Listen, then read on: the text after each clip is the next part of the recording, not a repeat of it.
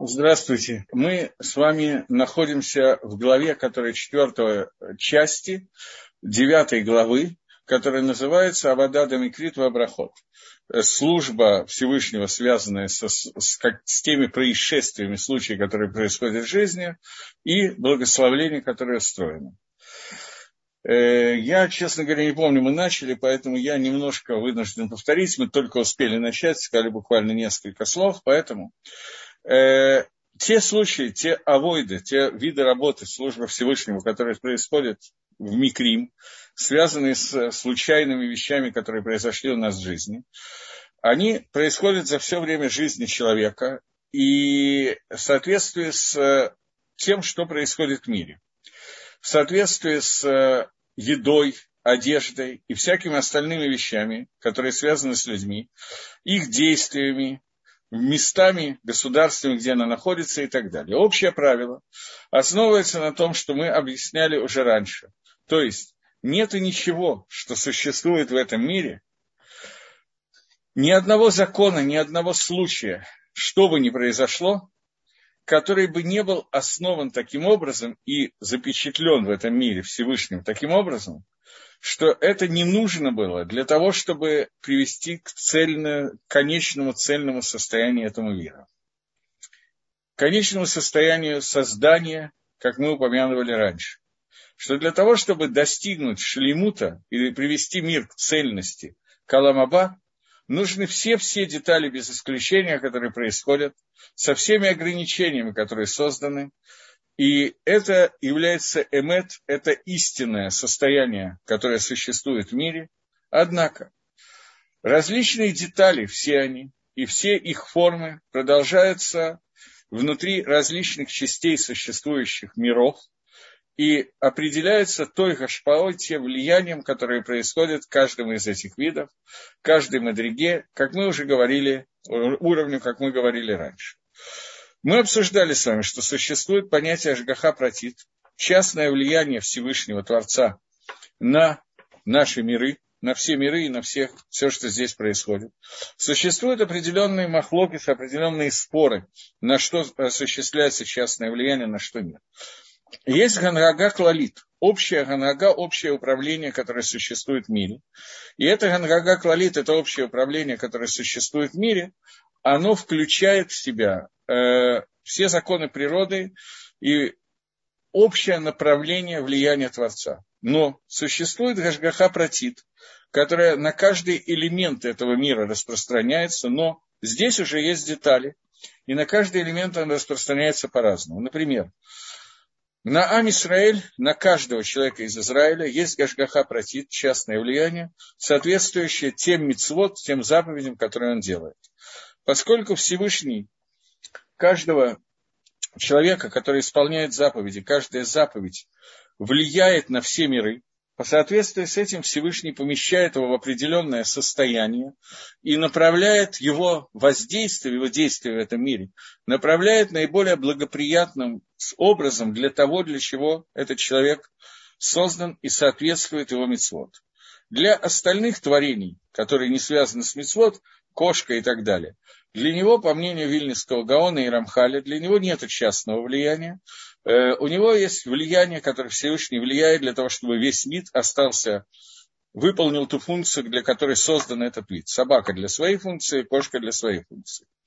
Но каждый конкретный котенок и каждая конкретная кошка, у них нет связи со Всевышним такой, как есть у человека, соблюдающего заповедь. Поэтому, если кошка попадает под машину, то это не обязательно связано с судьбой этой кошки, это может быть связано с водителем. И частное влияние для этой кошки пришло в связи с водителем машины или что-то подобное этим вещам. И вот, во все истории, во всех историях, во всех иньяним, которые существуют, во всех микрим, которые существуют, появляется мицвод, связанный с этими случаями, в соответствии, соответствующие этой ситуации, в которой попадает мир или конкретный человек. Нас, понятно, в данном случае больше интересует не мир, а человек. Потому что ту ситуацию, в которой попадает человек в этот момент, она определяет, в общем, э, какая мецва сейчас есть у данного конкретного индивида. чтобы поставить эти вещи и расположить их в наиболее благоприятной последовательности, а не сто, и, не, и чтобы они не были направлены в сторону зла. То есть, когда будут охраняться и сохраняться его, э, те воздействия, которые существуют в определенных границах, в соответствии с тем добром, которое существует, то из них рождается новое добро и новый тикун, и какое-то исправление человека и всего мира.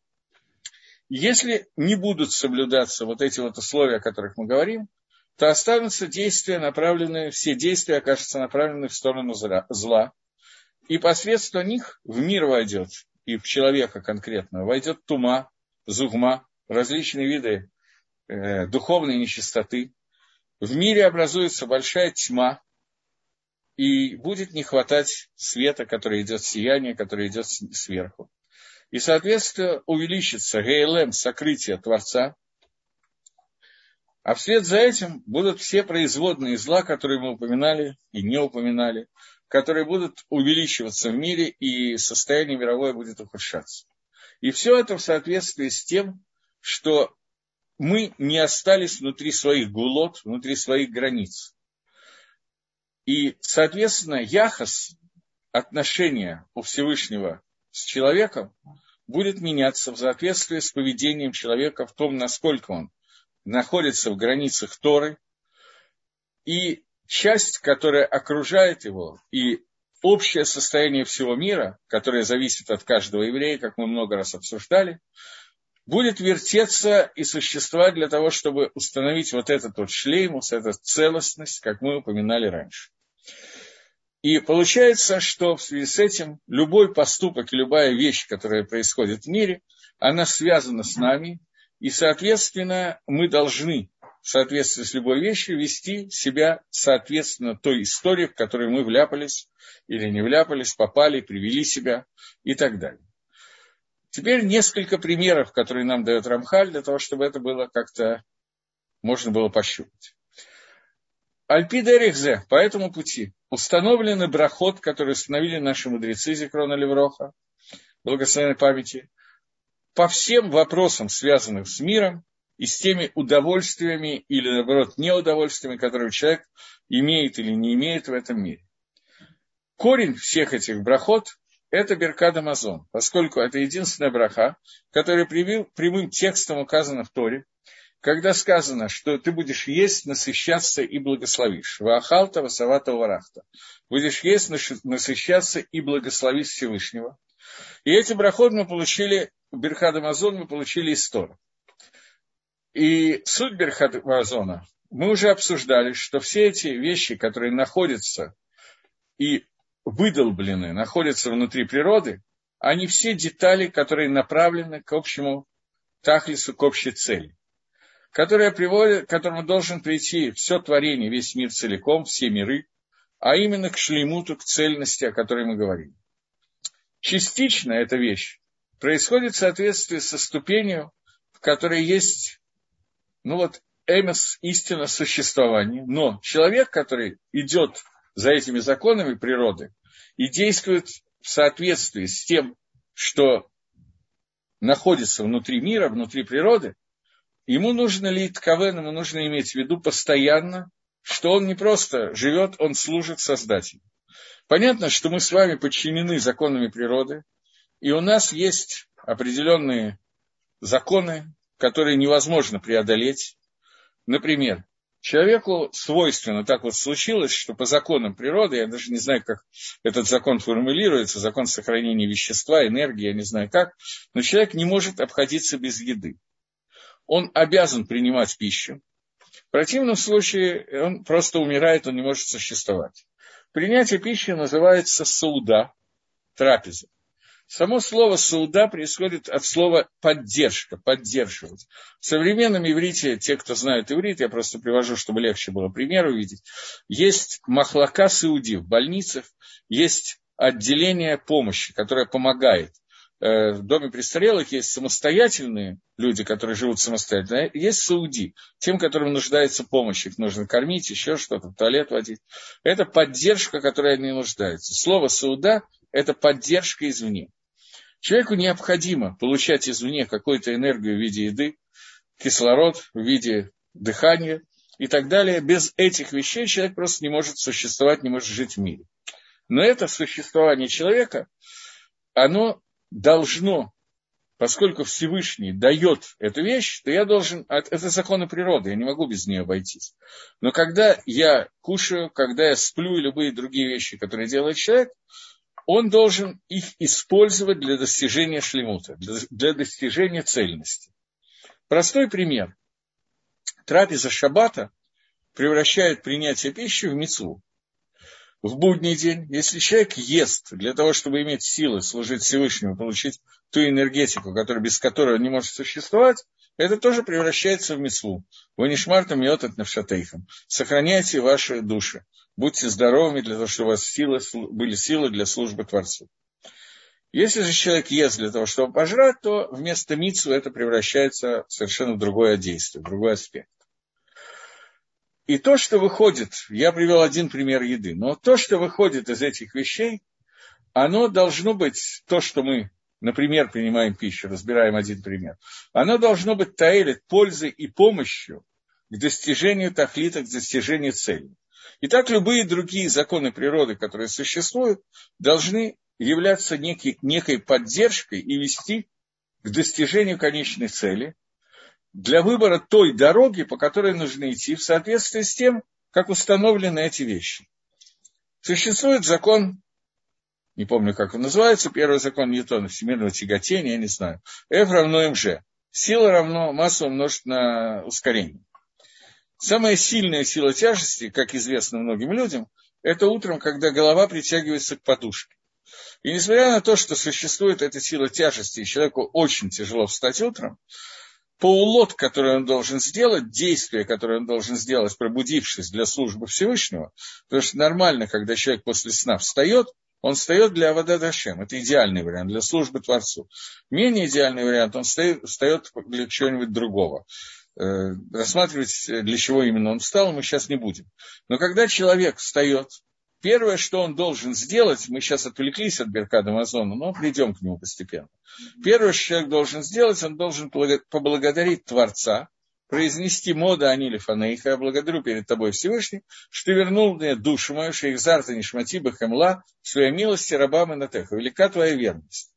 Это это словосочетание, этот кусочек благодарности Всевышнему, можно говорить даже не помыв руки, там нет имени Всевышнего, поэтому можно сразу же, проснувшись, можно и нужно сказать, поблагодарив Творца, что Он возвращает мне душу, имея при этом в виду, не только возвращение души части души, которая уходит от человека во время, когда он спит, покидает его, поднимается наверх, мы это уже как-то обсуждали, но имея в виду также, что Всевышний возвращает душу, когда человек спал длительным сном, который называлось смерть, и речь идет о Тхиазамейсим, оживлении из мертвых.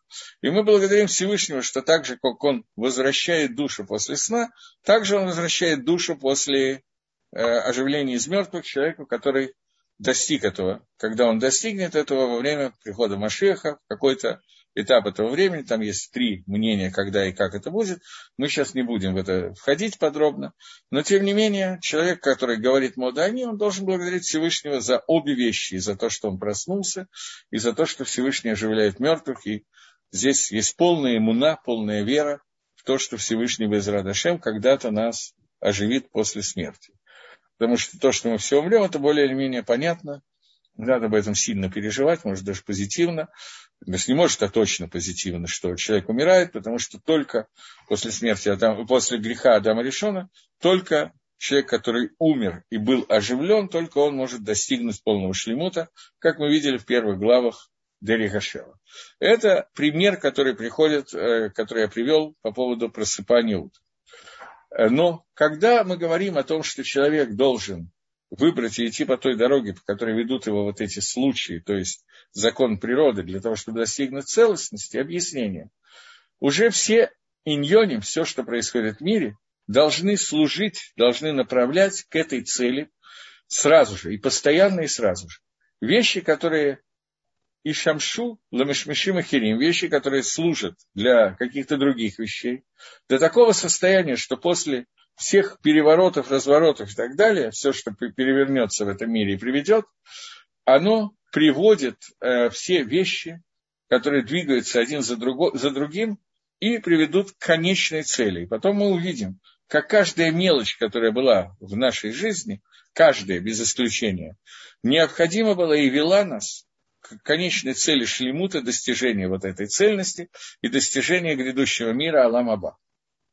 Однако, будут эти вещи, на какой бы ступени они ни были, они годятся для того, чтобы быть направлены только к этой цели. Э, мне очень трудно приводить примеры, потому что, ну, я не знаю, каждый может проанализировать сам свою жизнь и увидеть, но мы увидим только какие-то детали, мы не увидим всех примеров, это невозможно увидеть. Но мы увидим какие-то, можем увидеть какие-то вехи, которые произошли в жизни каждого из нас, и понять, как они привели к тому, что существует сегодня.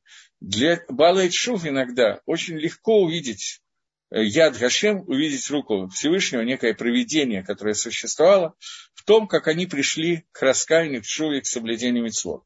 Потому что весь Магалах, понятно, что шува человека, который не соблюдал митцвот, эта шува, она как бы лымала Мидери Гатева, она выше, чем законы природы, потому что по законам природы большая часть людей не должна делать шуву, а живет в нормальном совершенно мире, где все устраивает, все хорошо, надо заниматься совершенно другими вещами, не службой Всевышнего, а зарабатыванием денег, получением удовольствия и так далее. И вдруг получается ситуация, когда человек полностью меняет свою жизнь.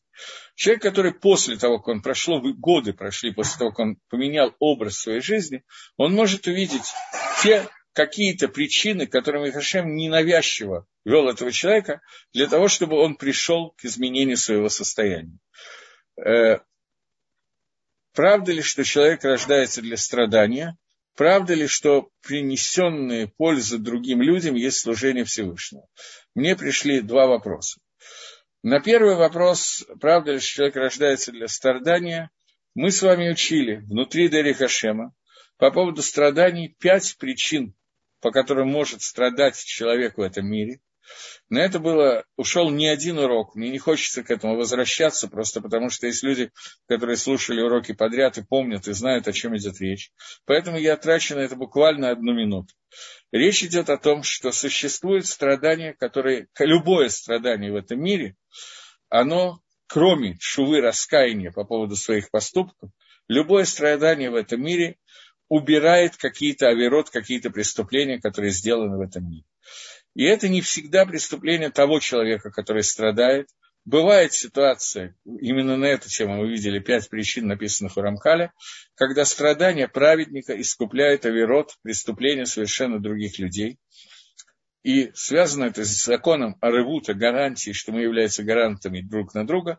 И мы это довольно подробно изучали существуют разные уровни этих страданий, но любое страдание, которое пришло в этот мир любому человеку, оно пришло для достижения шлеймута, о котором мы говорим, хотя, безусловно, в момент, когда человек страдает, и даже после этого, это не выглядит таким образом, и человеку это очень трудно понять, поэтому Рабхали делил этому так много времени. Поэтому я к этому уже полностью возвращаться не могу. Правда ли, что принесение пользы людям есть служение Всевышнего? Принесение пользы людям – это очень абстрактное понятие, потому что один человек считает пользой одно, другой человек считает пользой другое. Существуют объективные вещи, которые называются службой Творцу.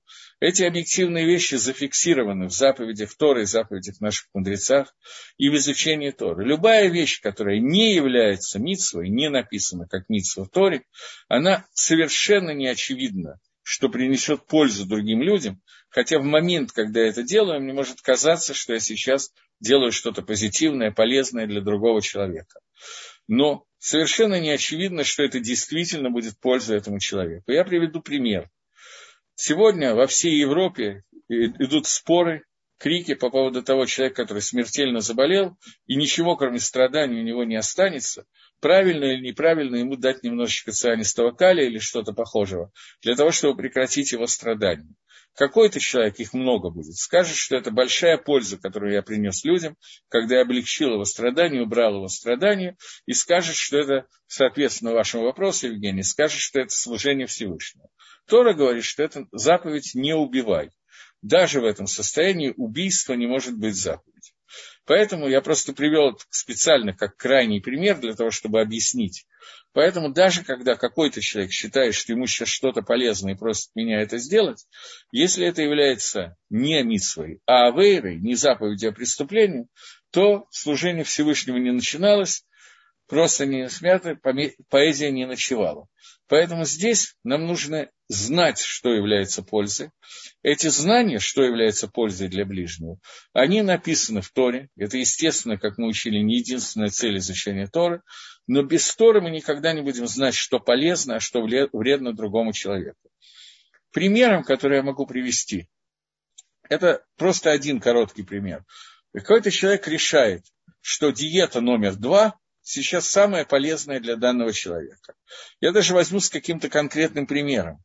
Он считает, тут произойдет ошибка, понятно, в его расчете, ошибка, которая сразу видна, но человек этого не увидел. Он считает, что диета, которая сегодня очень популярна, 16 на 8, 16 часов не едим, 8 часов едим, нужна вот этому человеку для того, чтобы он похудел, чтобы он хорошо себя чувствовал и так далее.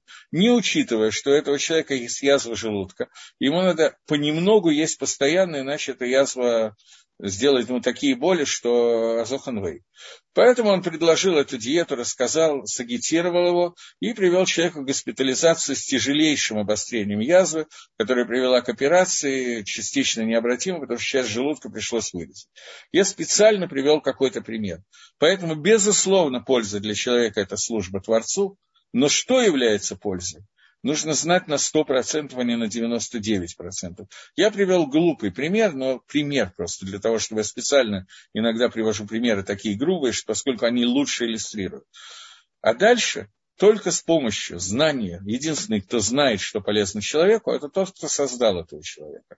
Его зовут Всевышний, Ашем. Поэтому он точно знает, что такое польза для человека. Причем эта польза чаще, очень часто, не всегда, но очень часто нам с вами не видна. И мы не понимаем, почему в тот момент, когда Рувен сегодня надел филин, он сделал какую-то пользу для Шимона, который в этот момент занимался совершенно другими делами. Потому что связь между разными людьми известна Творцу. Кроме этого, есть митсва, которая называется Гамилут Хасидим, оказание хесада друг другу. И, безусловно, это митсвот, которые нам понятны. Например, дать человеку, который нуждается в долг, дать ему деньги, когда у него их есть, э, посещать, посещать больного, навещать, наверное, правильно сказать, навестить больного для того, чтобы помочь ему, когда ему нужна какая-то помощь. И т.д. и т.п. Это, это митсвы, которые видна помощь другим, и они написаны в Торе как митсвот. Э, еще один вопрос. Почему кто-то живет благополучно с доскатом, а кто-то страдает всю жизнь, если оба праведника? Вот именно на эту тему мы видели пять объяснений в Рамхале.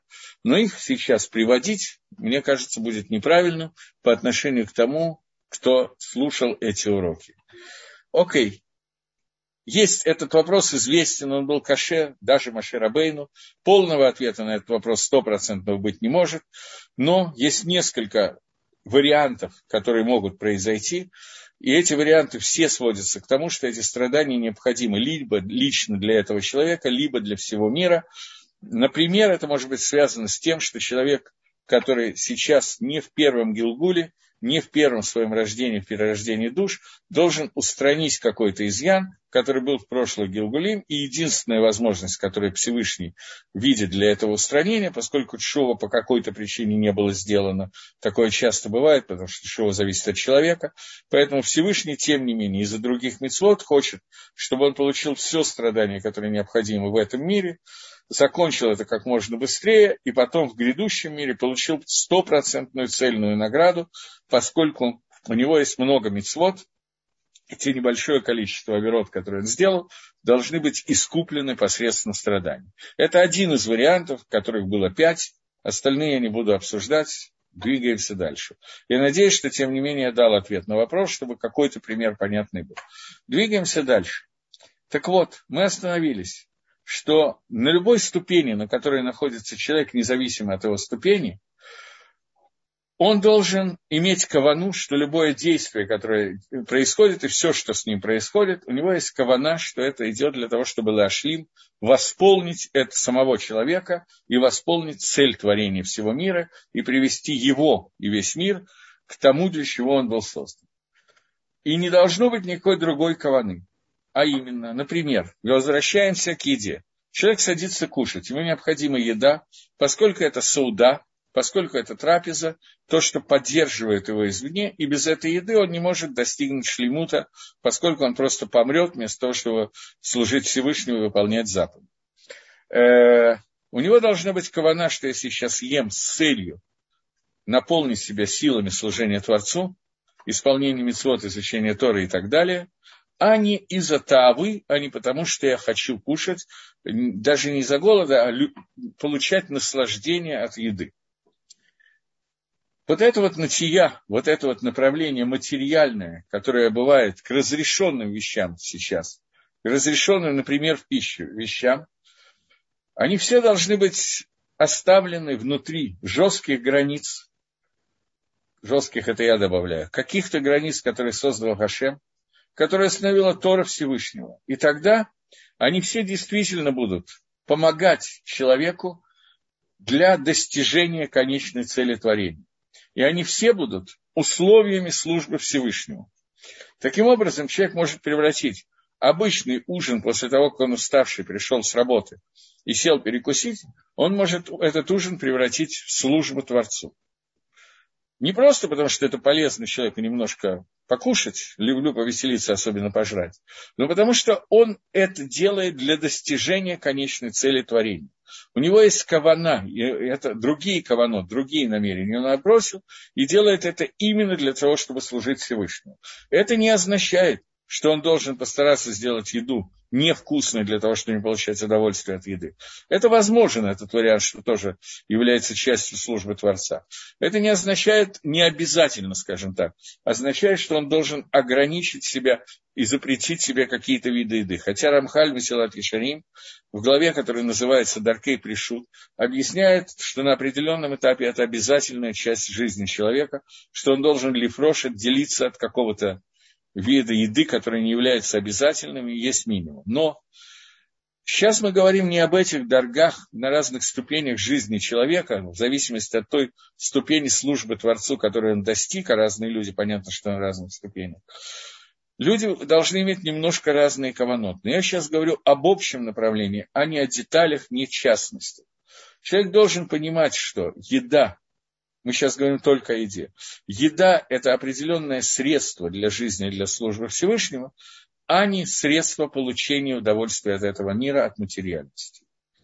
И вот наша Тора научила нас, что после того, как человек получает удовольствие от еды, а это нормально, есть несколько вещей, которые нельзя делать без удовольствия. Но есть, может быть, и возможно приготовить такую пищу, что съесть ее можно только лошем шамай, во имя небес и так далее. Я всегда в качестве шутки даю рекомендации молодым девушкам, которые выходят замуж, что им надо научиться готовить таким образом, чтобы муж мог есть только во имя небес, а так, чтобы было страшно взять в рот. Но это шутка. Человек, который получил удовольствие от еды, а удовольствие без удовольствия невозможна еда, потому что хотя бы как минимум он получает удовольствие от того, что он был голодный, а сейчас сытый. А бывает, что он получает удовольствие от вкуса еды. И то, и другое должно привести к тому, что он поблагодарит Всевышнего, Идбарах Шмо.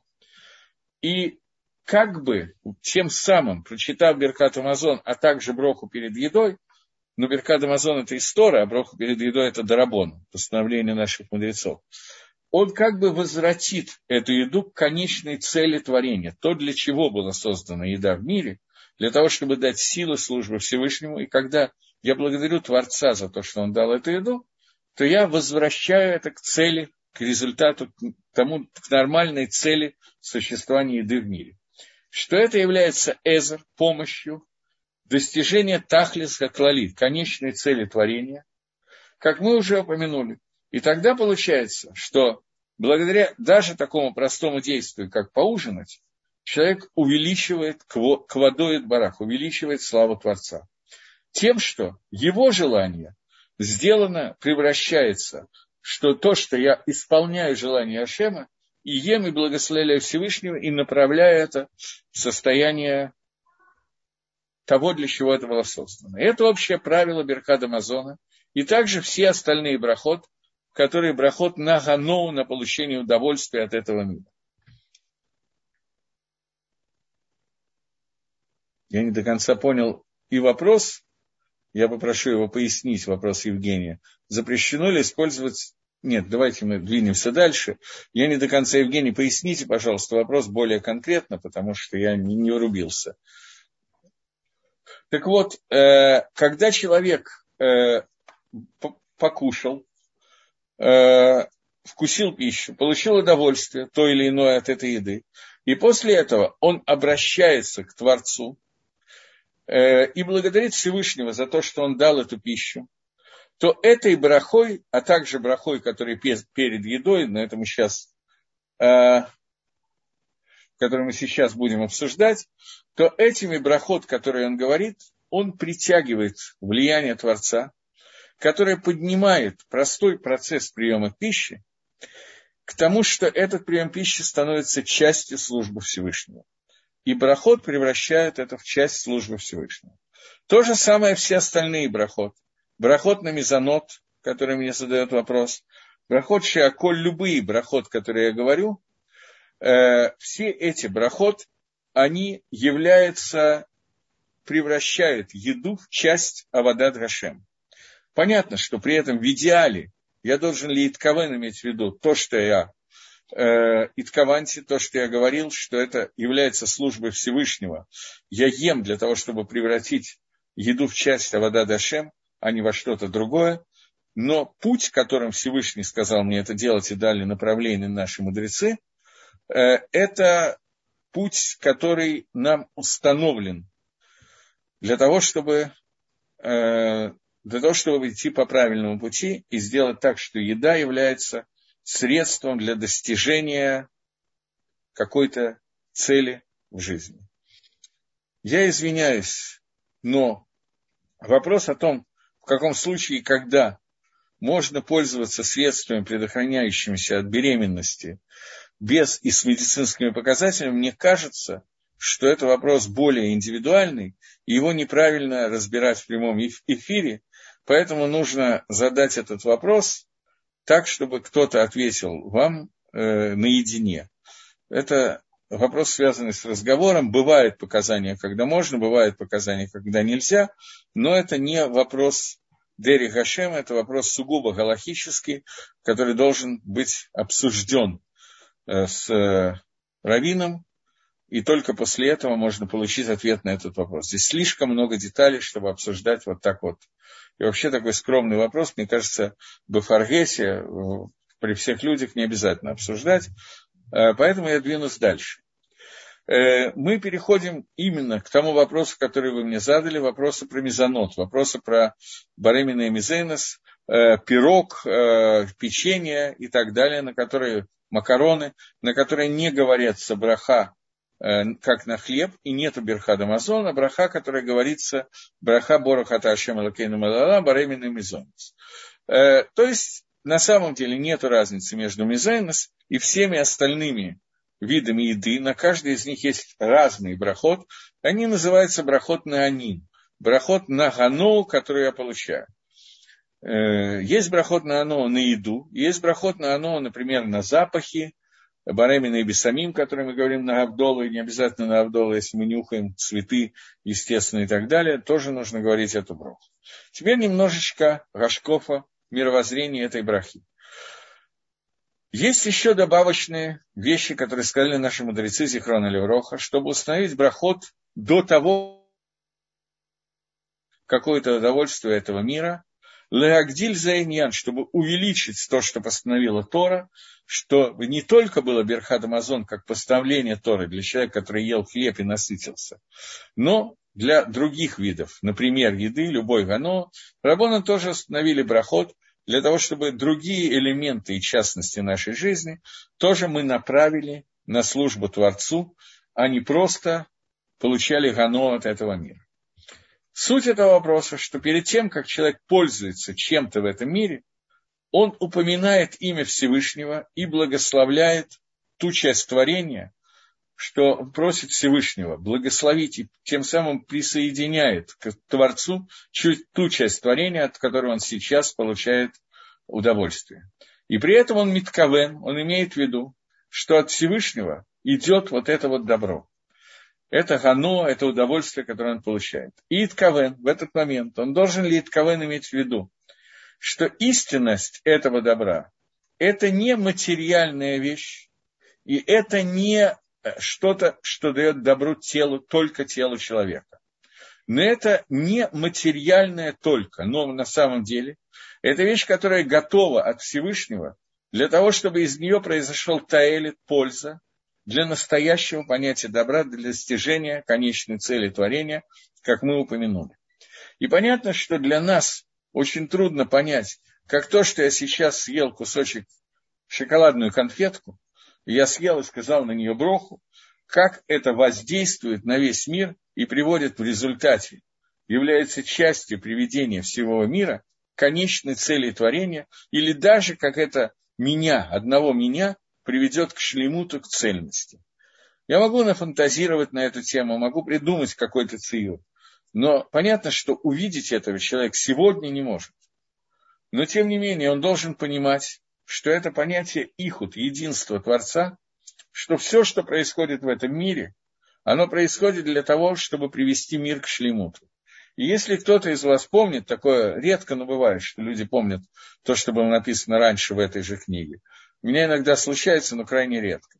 Когда мы учили Каванот Криадшма, когда мы учили Кавано, первые фразы Шма Исраиль Вашем Алакейну Вашем Ихат, мы говорили, что кроме общеизвестной стандартной каваны, что я принимаю на себя Всевышнего как царя, который ведет меня, есть еще кавана, что я бы Мисура Снефиш с готовностью пожертвовать своей душой, свидетельствуя о единстве Творца. И Рамхаль довольно много написал, что такое единство Творца. Честно говоря, в Дери Хашем Рамхаль это написал очень примитивно, поскольку это книга для начинающего человека, такие основы, которые должен, по его мнению, знать каждый человек. Есть его книги, включая книги Кабола, где он это пишет на очень высоком уровне, но основная кавана, она на меня, наверное, производит самое большое впечатление, поэтому я даже запомнил.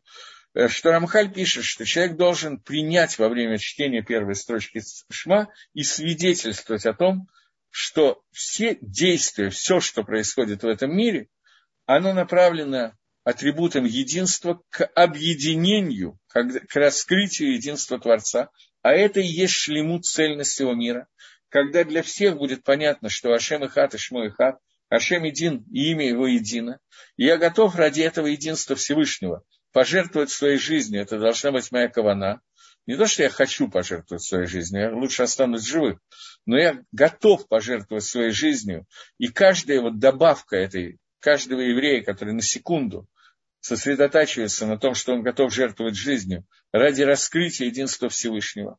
И единство Всевышнего, его раскрытие произойдет в том, что мы видим, что все, включая эту шоколадную конфетку, что происходило в этом мире, происходило для раскрытия единства Творца, и все это единый замысел Творца, который состоит из многих, я не знаю, миллиардов, это, это очень мелкое число, я не знаю просто более больших цифр, когда 10 в какой-то степени событий, которые произошло в мире, я так думаю, что 10 в степени бесконечности, событий, которые произошли в мире, все эти события произошли, и каждый из них сложится в, в цепочку и будет звеном этой цепочки, которая приведет к цели творения Каламаба, к раскрытию шлеймута каждого человека, цельности каждого человека, и к раскрытию единства Всевышнего, что он все это построил вот таким вот невероятным совершенно способом. Как мы уже упоминали, что каждое событие – это Таэлит Тов. У Баэгдим и чтобы как-то Леагдим предисловии к этому вопросу, останется действия, которые все, все целиком направлены к добру и в которых нет никаких проявлений зла вообще. Это и есть проявление Всевышнего, которое раскроется.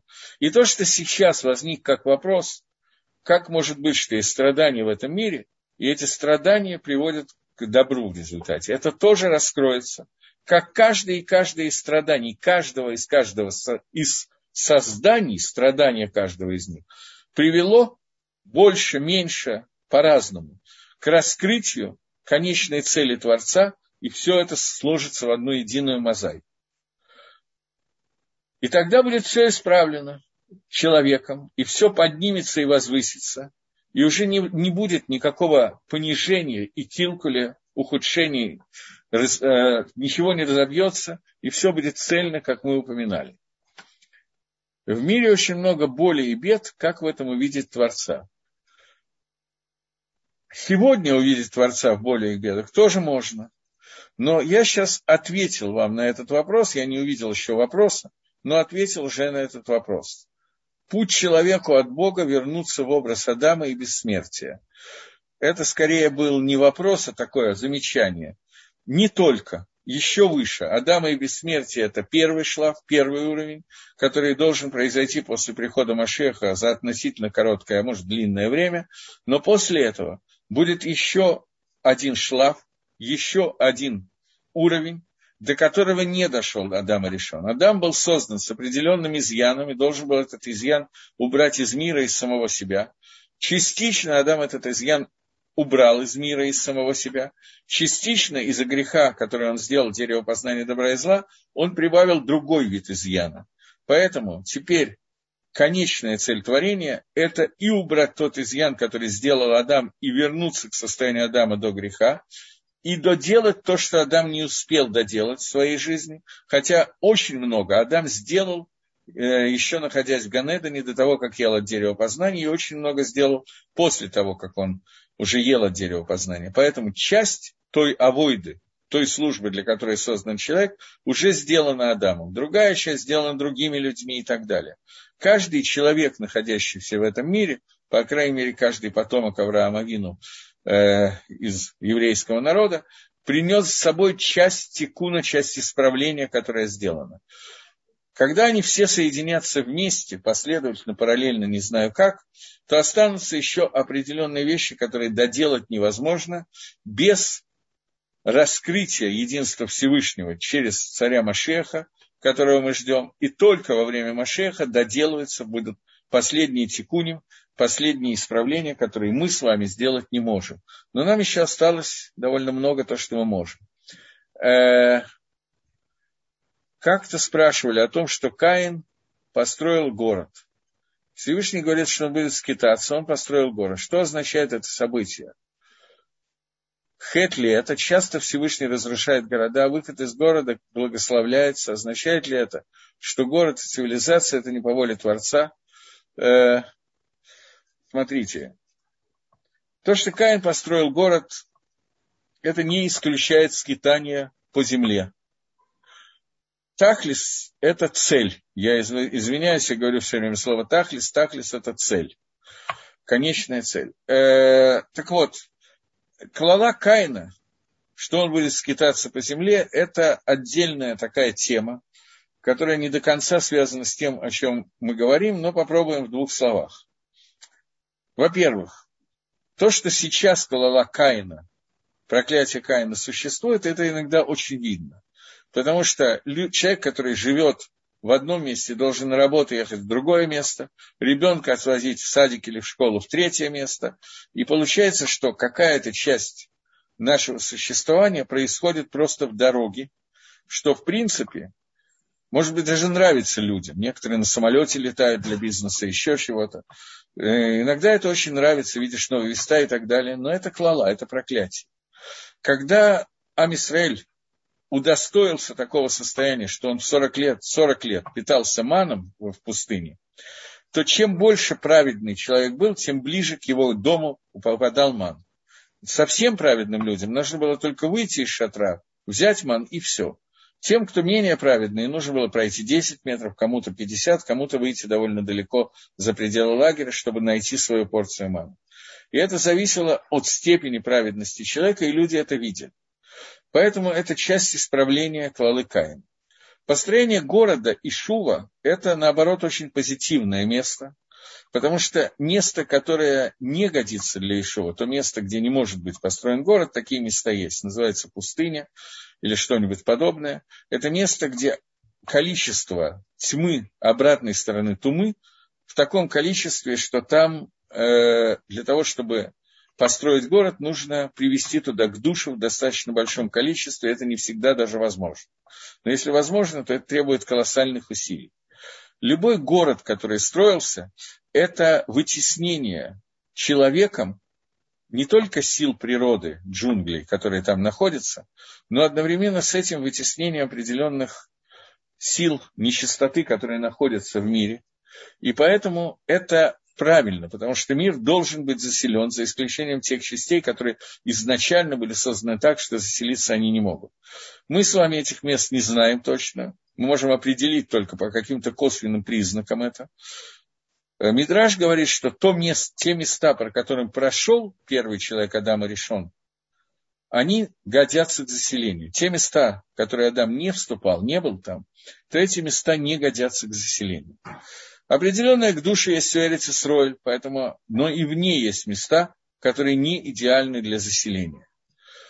Но скитание по земле, с одной стороны, как обычно в мире, это страдание, с другой стороны, это страдание, которое приводит тоже к конечному тахлису, я повторяю это слово, к конечному замыслу Творца и конечному результату.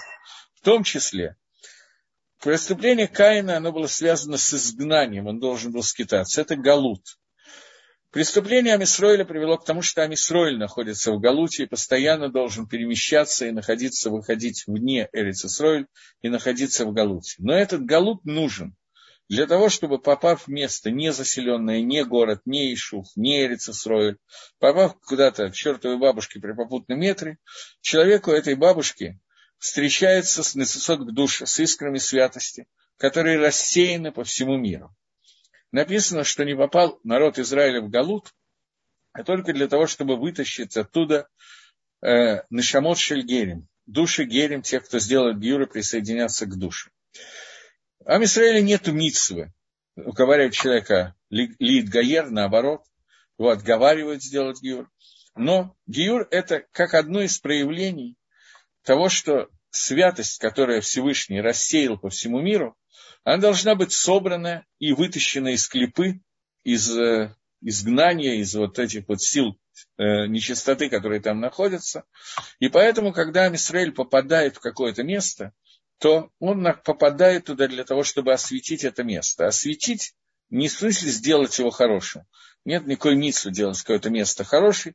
Имеется в виду вытащить оттуда, оттуда ту душу, которая там находится. Когда Амисраэль вышел из Египта, то Мидраж говорит, что они опорожнили Египет, как рыба, которая забрана сетью. В Египте ничего не осталось.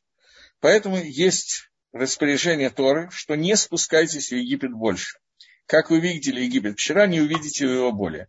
Есть некий запрет спускания в Египет для того, чтобы там жить и даже селиться на какое-то время. Я сейчас не говорю про поездки туристические и так далее.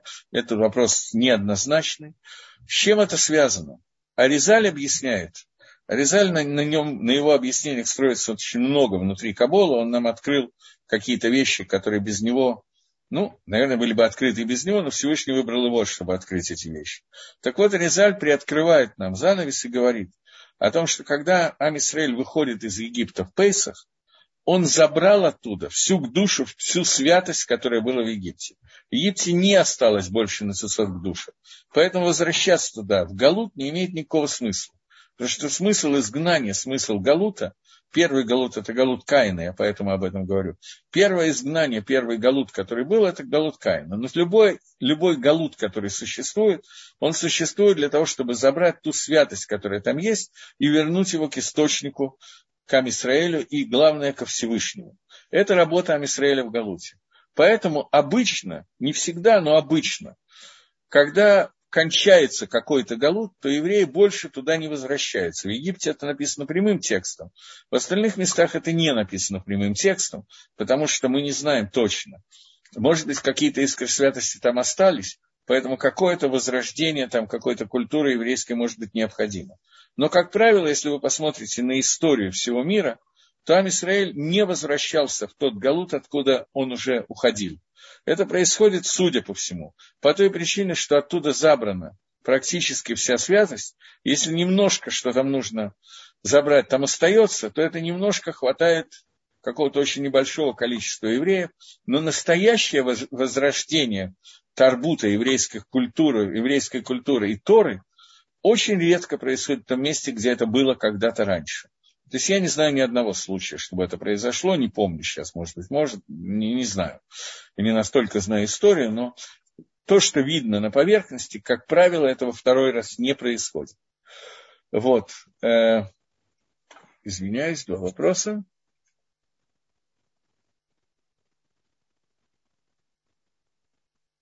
Не душу, а к душу э, Ам Исраэль приходит в Галут, чтобы из того места, куда он изгнан, забрать искры святости. Святость на иврите душа.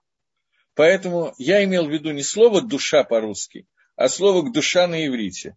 Виноват, я должен был сказать это по-русски или сразу перевести, но э, извиняюсь. Короче говоря, Мицраим, не, сам Израиль не возвращается в Галут. Э, сейчас не возвращается Галут, но Галут не прерывается. Это совершенно верно, поскольку Галут, римский Галут, в котором мы сейчас находимся, он будет продолжаться до конца времен, до прихода Машиха.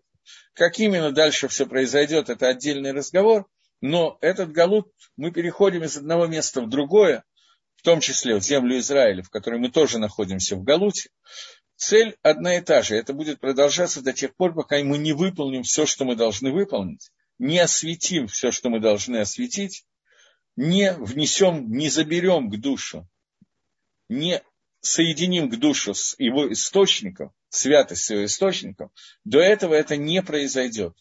Поэтому мы продолжаем оставаться в Галуте. Будем надеяться, что Машех будет в скорости в наши дни, и все это задержит, э, закончится. После прихода Машеха есть еще определенная авойда, которая э, существует и которая надо сделать. И после того, как эта авойда будет закончена, мы должны прийти к Тахлису, к цели, для которой построен этот мир, создан этот мир, то есть достижение Аламаба. Э, стоит ли стараться избегать Галута или жить в Галуте, это по воле Творца. Смотрите, это вы имеете в виду не жить в Галуте, это вернуться в Эрицесройль, в землю Израиля. В Эрицесройль мы тоже находимся в Галуте. Сегодня мы будем находиться в Галуте всегда. Галут – это не изгнание территориальное. Галут – это изгнание духовное. Сегодня Галут есть всюду. Законы жизни в Эрицесройле, законы жизни в Хуцларе, за границей, они существуют. Определенный адифут – определенный плюс в жизни Варисесроэль, по мнению многих э, поским, э, ну, галахических авторитетов, сегодня существует. По некоторым тоже существует обратное явление, что жить сегодня в Эрицесроиль неправильно. Потому что мы приходим и делаем всякие гадости прямо в доме Творца, а это не совсем правильно. Поэтому Каин, как мне кажется, постарался избежать Галута, построил город. Вполне возможно, некоторые аспекты этого были. У меня остается еще шесть минут, и я бы хотел прочитать еще один абзац. Я благодарю за вопросы, но тем не менее. Улам, однако, Габба Амаса Митсвас, когда человек делает митцвот, до сих пор мы говорили о тех случаях, когда человек просто кушает или получает удовольствие от этого мира, все эти удовольствия можно из материальных превратить в духовные, из удовольствий таких вот случайных сделать удовольствие, направленное на службу Творца и достижение конечной цели. Когда человек делает мисвод, вроде бы как он уже делает действия, достигающие конечной цели, направленные к конечной цели. Тем не менее, установили наши мудрецы, говорить брахот перед исполнением заповеди. Для того, чтобы проявить свою любовь к этой заповеди, поблагодарить Творца, который выбрал нас и дал нам возможность вот сделать эти огромные тикуни, огромные исправления, о которых мы говорим. Получается, что посредством наших брахот наше действие, даже действие мецвы, растет непропорционально и очень сильно. Здесь, правда, есть одна деталь. Если я не сказал броху на мицу, но сделал мицу, то мицу засчитывается.